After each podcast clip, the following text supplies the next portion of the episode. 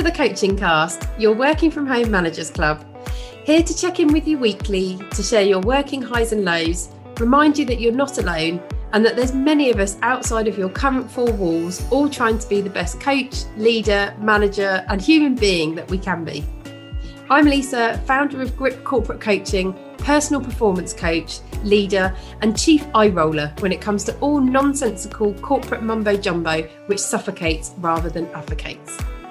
And I'm Suzy, sales and business coach at Future You Business Coaching, currently taking on my hardest coaching assignment to date parenting a toddler who doesn't take too kindly to being questioned. In this podcast, we aim to explore the leadership and coaching techniques required to navigate and survive the current business environment, presenting different topics each episode, which we will discuss with some special guests along the way, sharing ideas, hints, and tips for you to take away and try for yourself. We hope you enjoy listening. In today's episode, we are continuing our special episodes discussing leadership and work with our dads as they divulge their own career experiences. Today, we welcome my dad, Robin Terry, to share his experience of being made redundant at 60 and how he bounced back to continue his career in the world of paper packaging. So stay with us and enjoy.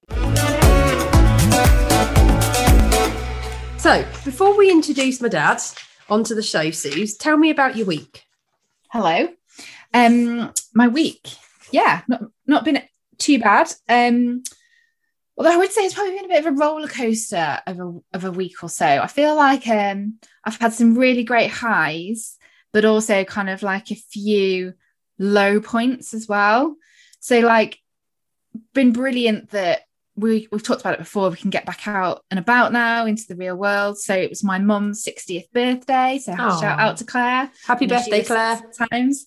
Um, it was my mum's 60th birthday. So we had a few COVID um, compliant celebrations. I love the fact you have to like stress that. Just to be clear, we got together, but in a COVID safe way. COVID safe. Everybody was very sensible. Um, and yes, yeah, so that was really nice because do you know what? I've not seen so firstly my family haven't all been together like the six of us for with my brother um for a really long time. Like i can't even remember when the last time was. So we had a really nice meal together. And then my wider family um, we had a celebration with them as well. And i haven't seen them or spent any kind of decent time with them for um, again a really long time obviously because of the pandemic so it was just really nice to see everybody and have a chat have a glass of wine and just kind of um, yeah see what everybody's been up to how they're at and, and what's going on and stuff so um, yeah it was really nice few days uh, i have to say uh, my little boy was the star of the show he was lapping up the attention don't Aww. know where he gets that from. um, he was absolutely loving it. Uh, so yeah, it was a, a, really nice couple of days celebrating her birthday. Um, and then I kind of came home and so um, I'm not sure I've talked about it before on the podcast, but um, in the last few years, I've started suffering from health anxiety. Uh, and that's because um, I've had quite a lot of ill physical health in the last couple of years. Um, and my anxiety has been quite bad the last couple of weeks um, and, and, was kind of you know been triggered by a few things. Um, and so i've really yeah struggled with kind of dealing with my anxiety the last couple of weeks and it's kind of just been there like mm. sitting all mm. the time um and so it's been a bit of a roller coaster just kind of managing that and like i said like dealing with the highs of you know seeing my family again and some great stuff happening work wise and some other spits and bobs but also then dealing with kind of um i suppose i'll call it the lows but just yeah the struggles of, of managing anxiety on a on a kind of daily basis as part of your everyday. And that's not something that i've um kind of really nailed yet because it's still quite new for me. Mm. and i don't think if you suffer from anxiety sometimes you ever do. But um yeah so that's been a bit of a struggle i have to admit um the last couple of weeks. And then also you know i'm still here in laura's amazing office recording the podcast um which i love coming to. It's so beautiful. It's so nice when i come here. And at least it's always like just like you're in a professional studio. You do look very professional in your space not um, like mine which is like a, a dumping ground. Which I try um, and artfully cover up with my shoulder hunches and well, I'll be doing that soon. When we're back in my house, I'll be doing exactly the same. Um, and then just the usual builder drama. So I'm just like, why can you not finish my extension? There's just always an excuse. Does anybody else find this when you're having renovations done? There's just always something, and it's starting to get on my nerves. Um, so that was a bit of a, was a bit of a low point. Oh, uh, oh, so I've had a bit of a roller coaster. I think the anxiety piece. I know I mentioned feeling quite anxious last week in the podcast, and it was interesting. I've spoken to a few friends, and I think there are a number of us at the moment who are experiencing anxiety in a way we never have before. Yeah. And I think it is in relation to uh, actually what you describe as the roller coaster of how we live at the moment because of uh, the impact COVID has had, in that that level of uncertainty is stronger and more acute in terms of how our environment is being impacted by that and how yeah. our ability to control what we're doing has been reduced. And I think because we're living with that general undercurrent of uncertainty, I think that is triggering a level of anxiety. And then when life is happening on top of it, it it's it feels even more challenging because the foundation yeah. of what you're living with is already a little bit rocky. Yeah. So I think there's many of us at the moment who can relate to that feeling. I, I definitely know personally I've suffered with anxiety in the last 18 months more than I have ever done. Um, yeah. yeah. And I've struggled with it on, on, a, on a rolling daily, weekly basis as well. And things that I think previously I could cope with and didn't really affect me too much. Suddenly I can't anymore. It's, it is, yeah. So I think, I think many of us can relate, Suze, at the moment. Right, should we uh, get get get on to introducing Robin to the I think cast? we should move on, definitely. Let's do it. Let's do it. That's it. Today, we welcome my dad, Robin Terry, to the coaching cast. He's had an incredible career in the UK paper and cardboard packaging industry for 39 years and been responsible for some of the most iconic packaging designs, which many of you will be familiar with, including the Cadbury's Yard, a yard of your favourite Cadbury's chocolate bars, Wispa to name only but one, as well as working with large brands such as Diageo, Boots, Procter & Gamble, again, only to name a very small number. After working for and growing a small but successful family owned business in Kent for nearly 40 years, where he progressed from a junior administrator to joining the board of directors, which he held a directorship with for 25 years, he was faced with redundancy at 60 in 2014. For many, this would have triggered retirement, but my dad was intent on continuing his career and working life, wanting to prove to himself his capability and ability to work for others to continue his personal success. He continued working for another five years for a few different packaging businesses before choosing to retire from full time employment in 2019. He now consults on a freelance basis and recently supported the launch of a new luxury drinks brand, who he continues to aid to develop their supply chain. My dad loves to challenge the term retire and rephrases it as rewire, which we are going to delve into further today. Dad, welcome to the coaching cast welcome. Sorry for the phone interruption immediately at the beginning. don't worry, we like to keep it real on this podcast. Yeah, so don't worry. Don't worry about it. You, you did say you were like, do you know what? That phone's got to go. I can't believe it. I think somebody, I think somebody um, planted the phone call to start at the beginning of the podcast. Sabotage. Sabotage. Sabotage. Oh, oh, it's all going off now. We've got like triple oh, phones. Oh, Sorry, my PA didn't didn't rush to the phone quick enough. didn't get the memo. Didn't get the memo. Unbelievable. Saka. Saka. Only joking. Are you awake, Pauline? Sorry, I um, don't know how much of this you're going to have to edit out at the beginning. Don't worry about it. Thank I you. Won't, I won't write it. So I've obviously talked through your your career. I've given an overview there, Dad, of your of your career journey. But um, do you want to tell us a bit more about where you started and, and how you grew to the position of director? Yes, thank you. Um, so I graduated in 1975 with, would you believe, a sociology degree or social sciences degree, uh, which is nothing remotely to do with business. But I was very fortunate because um, I'd actually switched subjects during the degree course to economics and economic history. Um, so I was born and bred in Dover. And in the 70s, unlike today, I think as university graduates, we didn't overly worry about whether there was going to be a job at the end of it. Jobs were fairly easy uh, to come by.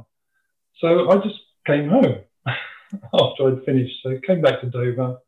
And would you believe um, I was working on a petrol station as a holiday job and the packaging company in the town had a petrol account there, and I used to serve them petrol. And the managing director and family owner of that business used to quiz me on what I was going to do when I'd finished my university degree. And I said, Oh, I'll, I'll have a go at anything.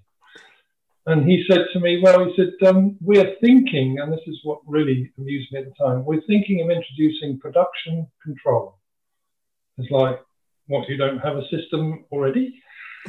yes, we've had consultants in, they've designed the system, and we need somebody to come in and implement it. Are you interested? So I went down, I always remember it was in the July 75, went down to have a look and basically got offered the job. So it was, it was probably the most easiest interview I've ever had in my career. and suddenly I was launched, and you know, what could be more convenient? And really, when I look back, um, it was a small company at the time, although one of the leading lights in the box industry at that point. But we then grew exponentially, really through the 80s, the 90s, and into the noughties. Um, and I was very fortunate because as we went through each successive development of the business, um, I was always included as part of it. So I ended up, if you like, touching all the, all the functions in the business throughout my career. So very, very fortunate. I used to describe myself as a generalist, really, because you know I moved from production, scheduling, and control into the sales side eventually, um, but really based on project management skills and experience. I'm, I'm not a natural born salesman. Um, but what I found was is if you give excellent customer service, then the orders will repeat. So I developed a way of working whereby I looked after every single function of an order from inquiry right through to delivery. And that used to confuse some people because people used to say, well, why don't you just stick to what you've been asked to do? And, and let other people worry about the rest of it. And I said, yes, but I can't guarantee my client will get 100% satisfaction if I haven't seen the goods through to delivery. Also, they won't repeat that order. Um, very good example of that was IBM Denmark, who actually told me they didn't want to see the salesperson, they wanted to see me because I was the person that managed that account. So by working in that way, um, I could sell, even though I wasn't overtly a salesman. Um, so I was appointed a, a, director in 1989. And as you say, 25 years seem to zoom past. I don't know how. I, when I look back, I think to myself, 25 years as a director, that's a long time, isn't it? Yeah. And, and, and I have to pinch myself even now to, you know, to, to think about it. And again, it was very much, um, if you like, I used to change my role on the board, or if you like, with agreement, as the company needed different things to be done. So um, in the 90s, um, my very good friend, or somebody who became my good friend, Michael Jukes, who you know, um, chairman, um, he introduced a market structure across the business. In, in order to, to grow our sales further, he segmented the company into market teams.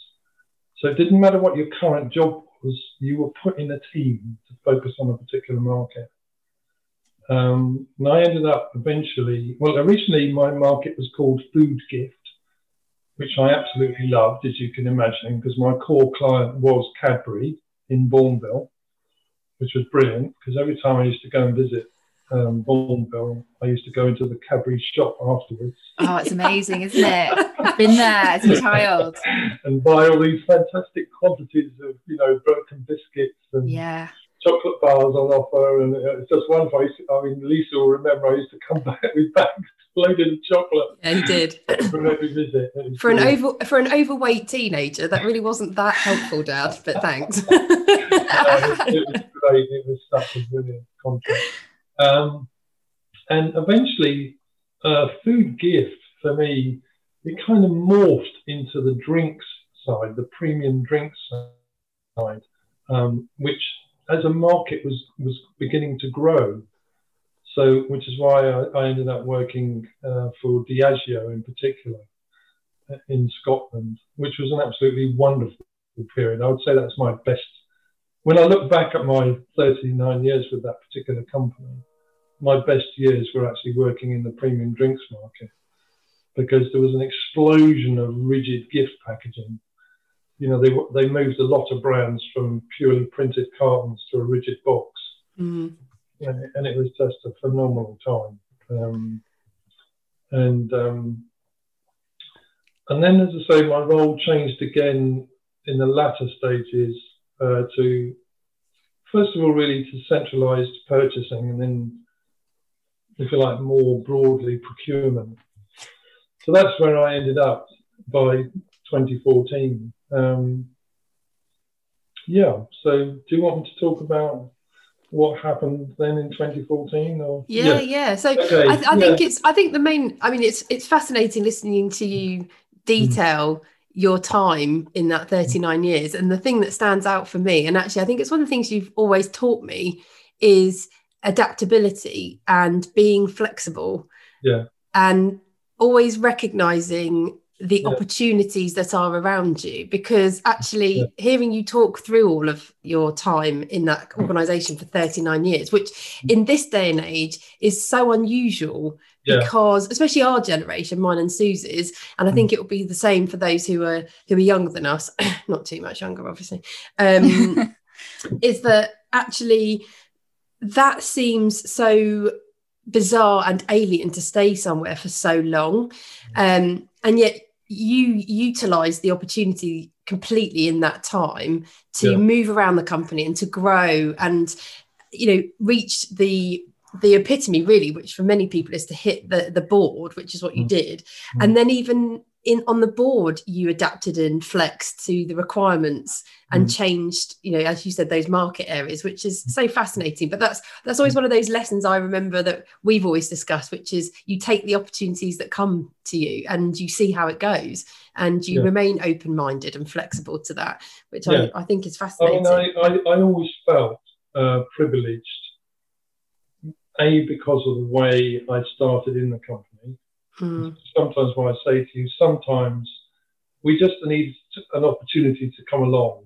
And, you know, who would have thought that as a graduate sitting on a petrol pump, that I would have been offered a golden opportunity.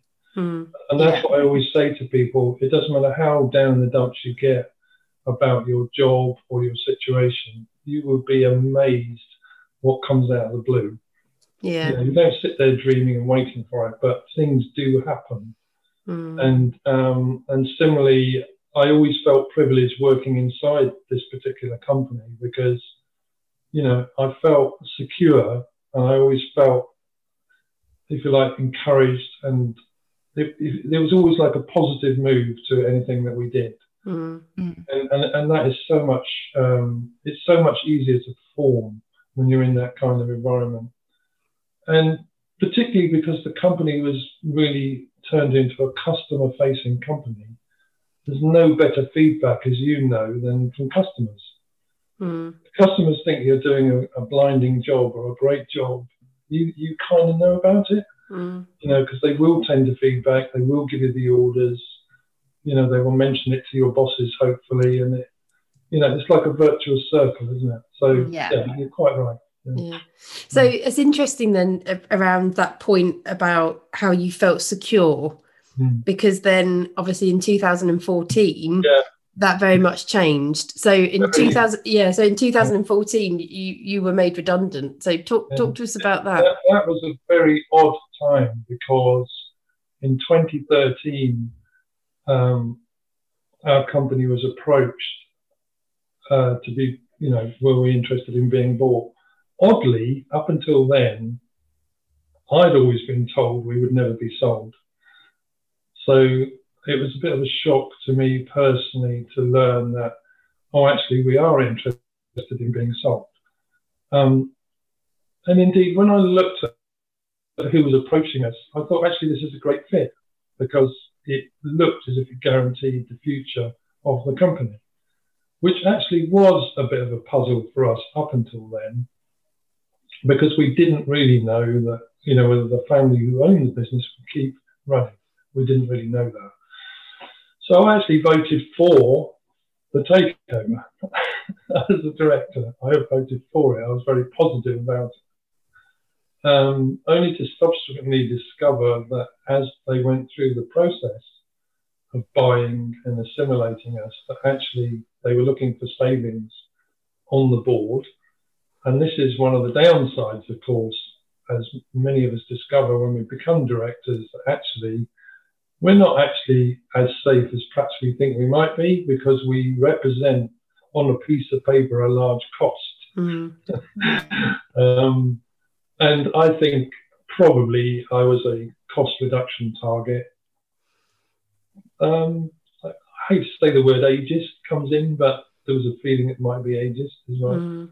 Okay. Um, so yeah, so that I found that was a shock. Um, I was also personally aggrieved because I actually wanted to hit the 40 mark. nine, you can't rob me of that. wanted to get to that round number. Yeah, I wanted that round number 40. It still sticks in my craw that it wasn't 40. So I think because I felt, um, how can I put it? Yeah, I mean, personally, I was, you know, I was upset. I was angry. I think most people would expect that. Mm. Although, as you quite rightly say, some people bite people's hand off, say, well, we're going to make you redundant here, have a package. And people say, oh, goody goody. But I just, personally, that's not the way it felt to me. It felt very personal to me. And I, I genuinely felt that, so what is this 39 years all about? Um, I, I genuinely felt that there was no attempt of the new owner to get to know me. Now that poses an interesting question to me in hindsight.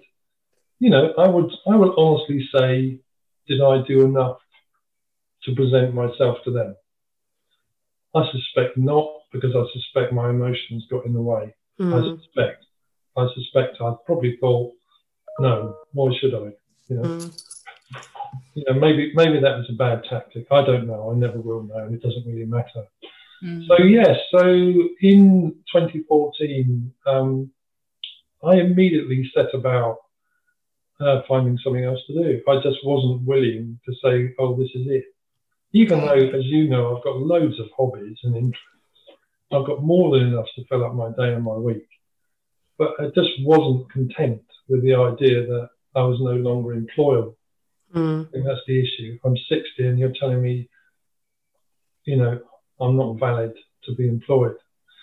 um, I had a very interesting summer in 2014 because suddenly I found that my competition wanted to talk to me. And of course, they wouldn't have done that until then, would they? um, so that was an interest. I had a lovely time. I was getting invited to go and visit other companies in my industry.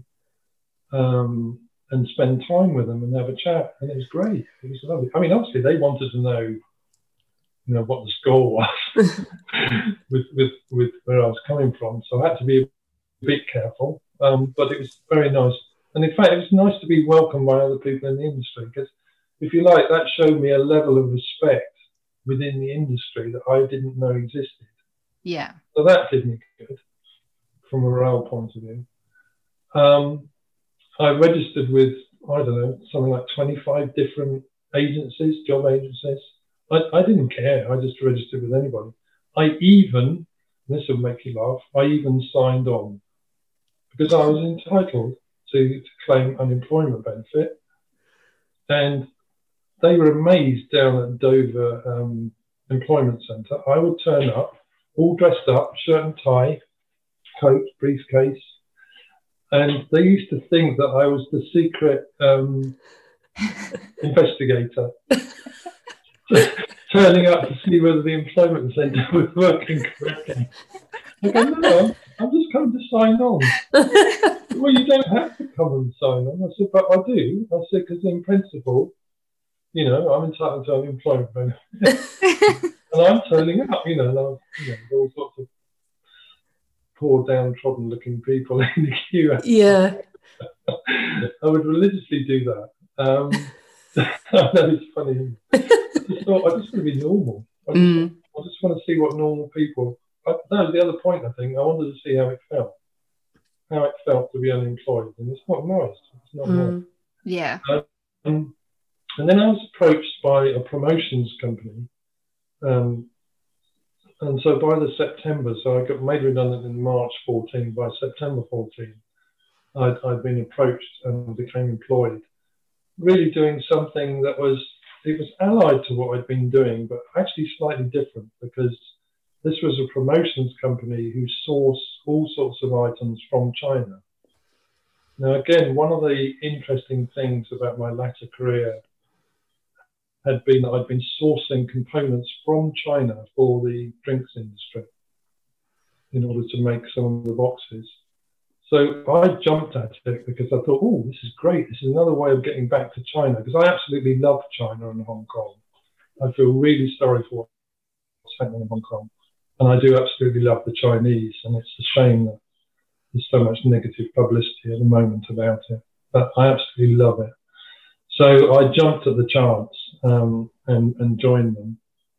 I also was quite happy to just be an administrator, which may surprise some people, but I just didn't want the pressure anymore of being a director at that point. I thought that's great. That means I don't have people responsibilities and coaching responsibilities you guys have. But yes, I can escape all that.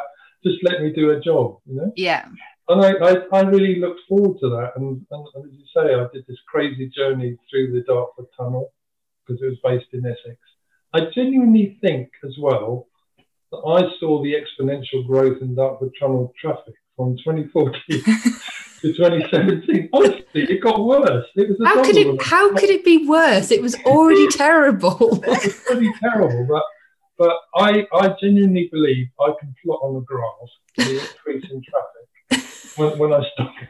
and um, I ended up having to stay overnight in Essex because I couldn't face the journey coming back to the and, in. I couldn't do it. It was just horrible. I would be spending like four hours on the road. And if there was a traffic, if there was an accident or the, or the tunnel got jammed, you know, it might take me like three or four hours to get to Essex. It was just ludicrous. um, and it was, it was very interesting. It was a tiny little company. We weren't resourced very well, um, but it gave me a lot of free time to really study how the Chinese supply chain works. Did me a huge amount of good to me personally. Um, and I also learned how to manage a project, if you like, with with with next to no resource. Mm. And, it, and it is possible. Um, and, and it was great. And again, you know, we had some very good customers, and they were always delighted with what with what I did. So it was great. And to be honest, I genuinely thought I was going to see my days out there mm. until I became 65. Um, I just thought, you know what, I'm quite happy with this. I'll just keep going. And then, to my amazement, in 2017, I was actually headhunted out by a national company um, to go and manage their whole supply chain with a Chinese um, packaging supplier. So again, I jumped at it. I thought, wow, this is this is good, and that indeed did enable me then to revisit China and Hong Kong. So it was like for me, it was utopia. Hmm. Yeah. And and the only reason really that I came out of that in the end in 2019 was because actually I'd done a huge amount of work to try and broaden this supply chain And I genuinely felt that for all the work that I'd done and was doing, it wasn't actually going to happen.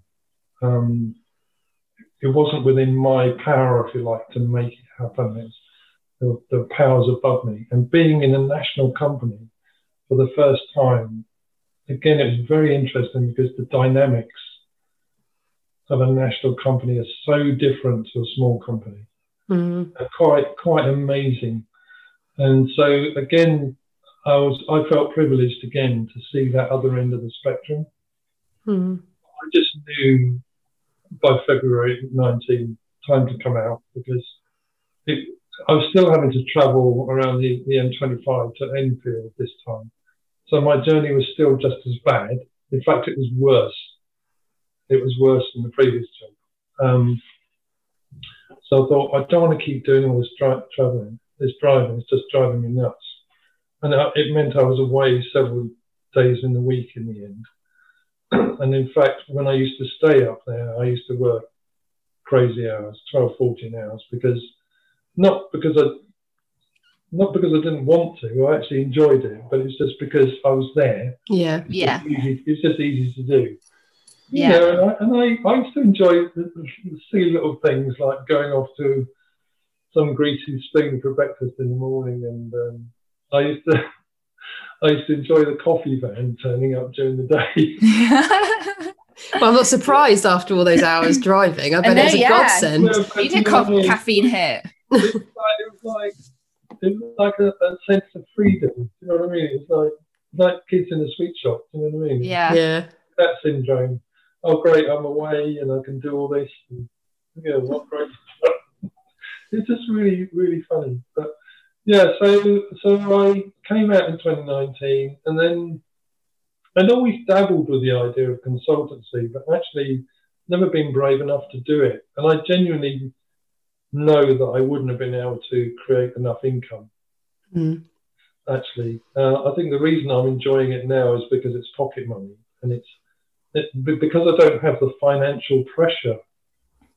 I, I can enjoy myself hugely. So, and again, it's been very surprising because I've, I've been gradually shaping my profile on LinkedIn to reflect um, the approaches that I've been getting because people are genuinely ringing me up and saying, I need some help. In fact, one gentleman this year used the word sounding board. I just want to use you as a sounding board. And I thought, that's, that's a great expression, isn't it? And um, actually, if you notice on my LinkedIn, I've actually changed my, I've, I've dropped the word consultant and I now use the word companion. So it's Nice. packaging companion um, because basically what I realized I'm doing is that I'm actually holding people's hands in terms of sourcing packaging, in terms of understanding an inquiry. Because an inquiry in my sector of the packaging industry, uh, as Lisa will know, because she's did some work for me at one point, they're the most bizarre um, documents.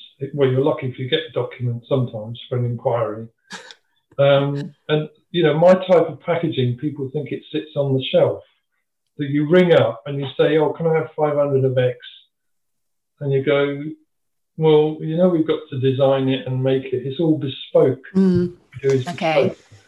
Oh, well, surely you've got them on the shelf and you just take them off the shelf and you plaster a bit of paper on and off. I said, no, that's, that's not what we do.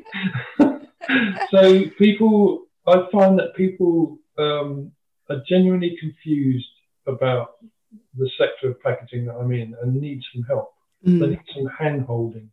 Yeah. So I've got Well, if you've got an, Mm, go on. Yeah. I was gonna say, if you- you've got any LinkedIn tips, Lisa and I are all ears, aren't we, Lisa? Yeah. Yeah, still still trying to grow that. Still Yeah. trying to figure that one out. yeah. Um, So, So- Dad, what, what was your what was your experience of of joining an organisation as a new person at your age? Because it's interesting. You you do mention you did use the word ageist um, Yeah. in respect of your well, redundancy. That's a very good point, actually. What what I found was was that um, everybody was genuinely respectful. it, it took me back a bit because obviously I was nervous, particularly if you think about when I first did this in 2014, I was going from being a director to having people working for me to then going into a role where I was expected to do the job myself. Mm. To see, and so, um, so I was nervous because I didn't know whether I could do it. I genuinely didn't know. I felt as if I could, but I didn't really know what I was going to be up against, and, where, and was I going to be up against some awkward bosses, you know? And, and if it's like almost like, well, serves you right, Robin. You put yourself in this position. Um, so I was nervous, but I can genuinely say that I think I think it is partly to do with age. All I found was huge respect everywhere everywhere I went, and it made my life so much easier and so much more enjoyable because people genuinely wanted to know. I mean, yes, you get these sort of odd question like, "Why are you doing this? Why are you here? Are you mad?" But most people were genuinely interested, and because I was naturally able to just draw on an experience and say, right, well, you see, you see that issue there with that particular inquiry. If I were you, this is the way I would go about it, and, and these are the pitfalls to walk. I have to say, I did struggle for a few months in the first job as an administrator because actually I was grappling with um, a computer system I just did not understand. Um, so that is one downside, if you like, possibly being made redundant at this age, is that although I was reasonably IT savvy, I wasn't totally IT savvy and I wasn't really in my comfort zone. And this company had a very peculiar system, which I can't even remember the name of it now. It wasn't it wasn't intuitive. So I, I think it's a, it's a really interesting challenge to raise mm. in respect of and I think actually it can be relevant to any one yeah. at any age but i understand the point around the challenges that presents when um, mm. you know you and yourself you've been operating in a certain way for so long mm. and then it's about ch- making a change and adapting what was your motivation my motivation i think really it's this idea that you know you've been made redundant and therefore you're you're fighting the idea that you're you're no longer relevant. And I know subconsciously that's what I was fighting. I was thinking, no, no, no, you can't tell you can't tell me that I'm no that I'm not required, that I have no value, because that's what I couldn't get my head around. Mm. Was was why make me redundant now? You know, I've got 39 years of experience, and you're you're basically painting that as a worthless. I, I just it's, it's, it's clearly an emotional response, I think, because as you say, it's mad, you know, taking a, a, a lower salary job as an administrator, driving two hours each way. Why? Well, the, the only sole motivation is, is no, no, you know, you're wrong. I've got to do this. and, it, and it paid off. I did, I did always have that notion that because of my connections in the packaging industry, surely something will come along. I think I think there was there was definitely you know, and I I was I was speaking to people in the industry all the time. So you know, and networking, and one or two actually one or two people were very good with me as well. They would stay in touch with me. So you know, I had an excellent supplier who would regularly ring me and talk to me and, and you know, and, and that was great because that meant that I could actually stay up to date in the industry as well. So I would go to the packaging exhibitions as well because I, I do believe in networking. Mm. So you know, social networking and business networking, I think, are very important. And even now with the consultancy role, you know, I've got one conversation running at the minute where I say, look, we need to we need to come and meet. We need to be face to face across the table and talk because Zoom, as good as it is, isn't. It's not. It's not the whole picture. You know, you need. Yeah. Need to, we need to eyeball and feel what the situation is. Mm. Yeah. So it's just. So the sole motivator really was, no, no, I'm not finished. Yeah. hold me down. It's not. Yeah. so, what what do you think have been your biggest learnings, Dad, at this latter stage of your working life? The latter stage. Oh, that's that's an interesting point. I, I think, I mean, clearly it's age related. So the biggest learnings are, you know, we do have a value. We are open enough to learn new things. Um, we are able to contribute and make a difference to a role and to a team. Definitely. Um, and we're in a, we are in a good position to do that because we do we seem to naturally command a level of respect based on experience. Um, so I think I think my learnings are really based around the fact, if you like, realizing that we are we are still capable. We are capable at 60 and heading towards 70. We are. And we must think we're not. Um, and to be honest, I, I've said to a number of people, I think setting a retirement age of 65 or whatever, because the government keeps tinkering around with it, is actually very unhelpful.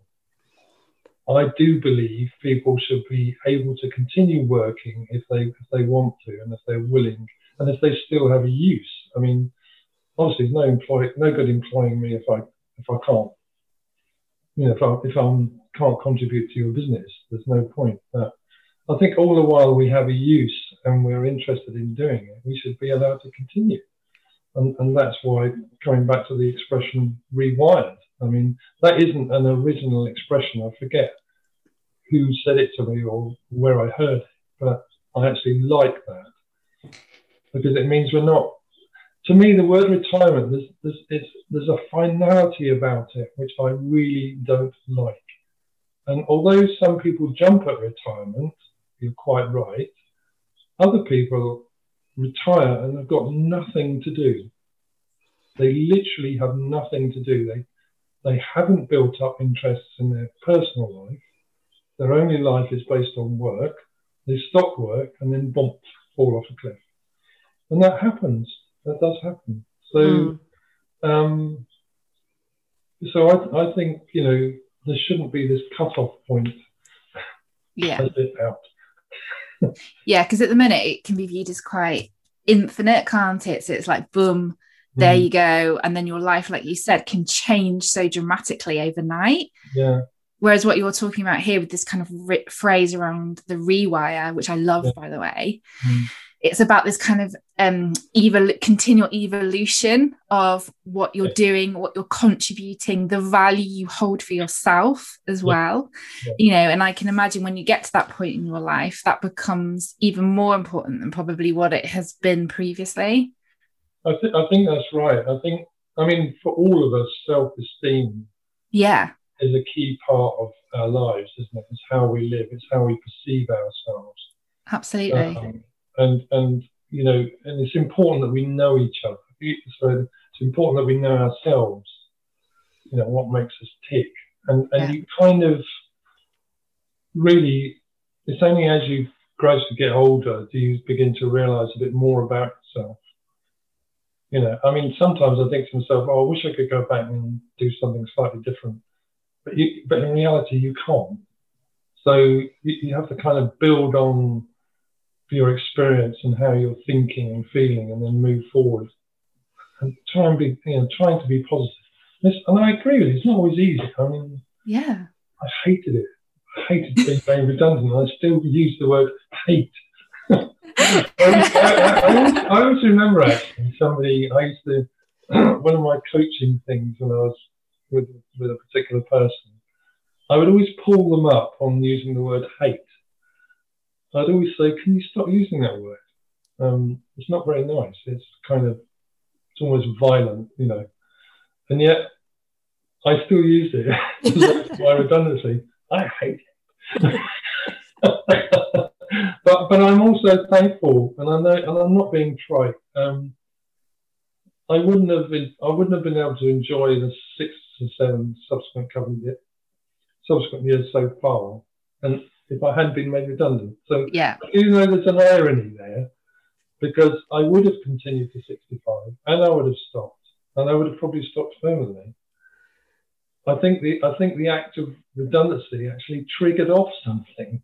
It's like, no, you really started it. you know, and it's like whoosh. And whereas I think if I'd have just gone through to 65, I think I would have, I think I would have probably stopped. Mm. Be looking at all my certificates, telling me how many years I've done and all this jazz. You would have got your Look, I 40. haven't got any of that. no, I haven't got any. I mean, it's no good having a certificate up in 39 on it. Can you, can you imagine? Can you imagine that? It's like, Oh, for goodness sake. it's a horrible number, isn't it? 39. You're funny. So, Dad, what what would your advice be to others in a similar position? If you can summarize it in three points, because Oh. that fits our top tips. Well, I mean, first of all, I would say top tip number one is, you know, redundancy is not the end. Yeah. It's not the end. Um, I would say that if you like, top tip number two is basically see it as a new beginning because it enables you to seize the opportunities that really interest you. So, if you like, once you've been made redundant, if you sit back and think, right, actually, what really, what really interests me, and if you look at what I what I'm doing now, I'm doing, you know, the things that are interesting me are particularly the Far East source supply chain, and the fact that I can give advice to other people. Um, there's a bit more than two tips there, isn't there? Um, and three, I think, how do you phrase this? I don't know. You, you've got to be, you've got to stay positive and enthusiastic. It's, I mean, it'd be very easy for a 60 plus year old to look haggard, old, disgruntled, grumpy. What, what's, what's that program? You know, um, I've got oh, Victor Meldrew. Be very easy. Don't, don't, there's top three. Don't be a Victor Meldrew. One foot in the grave. That's what it's called, isn't it? I love that. That is a don't, great series. don't be a Victor Meldrew. That's a brilliant top tip. Oh dear. I, I like that tip. Have you, have you got enough clarity there, Lisa? I'm not sure. Um, yeah, that's fine, yeah. Dad. Yeah. They're really clear and really, I think, really simple and Yeah. sure. three well, three tips that our listeners can really move with. Yeah, that's good, Dad. That's good. Okay. Cool. Well, thanks very much for being with us today. Really Well, appreciate enjoyed it. it as well. Because see, I thought what, what I said at the beginning has happened. It's made me think a bit more, and it's actually been quite nice. You've enabled some other memories to come back up, which is actually really good, isn't it? It's uh, it's a nice it's a nice feeling. Yeah, Thank you. good. Well, it's been lovely to talk to you, Dad. Okay. Thank you very Nice much. to chat, Nice to Robin. you, Suzy, as well. And you. Okay. We'll see you soon. Take care. Have a good day. And. Bye. Bye. It's now time for Bullshit Bingo, where we call out phrases which get commonly used in the workplace, which, quite frankly, make us cringe. Today's Bullshit Bingo is blue sky thinking. Lisa, what do you think of this gem, blue sky thinking? I think this is one of the most patronizing phrases that exists. I hate this one. Blue sky thinking. It's so annoying. There's something about it that just really grates on me, like really grates. I- just find it very patronizing. And there is an element of dismissiveness in it, in terms of think positively, only think of the good things. We're not allowed to be real here. No realism allowed. No Mm. challenges are allowed. I don't know. I just, oh God, it literally, I can feel it in my chest. I just can't stand this one. I think I've used this in my in my career. Like I definitely think I have back in the day. Um I don't I can't remember in what context, but I yeah, I think I have used this. But I also can see the flip side of the other side of it, which is around I think it kind of creates an expectation that you need to think bigger, you need to think bolder, you need to be more positive, you need to think of more solutions, they need to be more innovative, more creative. And it then sets like an expectation, I think, which can actually I think, do the opposite and actually stifle people thinking of solutions and ideas. Yeah. Because they're like, oh my God, they need to be so big. They need to be so creative. They need to be like revolutionary. Yeah. It's blue sky I, think. I, I, totally agree. I actually think we had a similar bullshit bingo in the first season. I can't think what it is now. And it was a little bit similar. And we said the same. It was, it feels like it stifles because or, or yeah. immediately it puts you in a place of pressure. So your brain gets smaller, it closes down, I think. Yeah. No, I think we did. Um, but this is a good one, and, and I'm sorry to say I have used this bullshit bingo. Oopsie. Uh, this is up there with Journey for me. It's oh god, one, yeah, but I use Journey all the time. One of the others that I've used uh, a lot. I like Journey. I'm sticking it out there. I I would like Journey. That's staying. Even Rob Stevenson last week when we interviewed him, he used Journey, and I didn't wow. say anything, but I was like, the best of us use Journey well there we go then. It's it's not it can't be a bullshit bingo anymore. No. that's for sure. Brilliant. Cool. Right. Blue sky thinking. Whatever.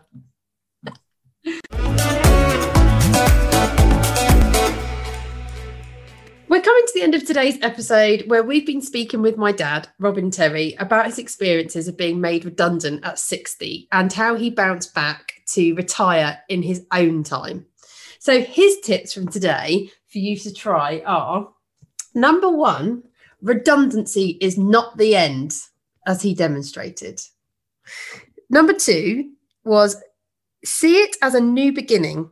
So it gives you the space and the time and the opportunity to do what you want. And number three, remain positive and enthusiastic. In Robin's words, don't be a Victor Meldrew. So for anyone who doesn't know what that means, check out uh, One Foot in the Grave, cracking BBC series. I'm sure it'll be on repeat on Dave somewhere. Uh, because Robin believes it's all about staying positive and enthusiastic and, and optimistic. I do think my dad is the epitome of enthusiasm. He's very jolly. That's how we describe him in my friendship circles. He's he's a jolly chap.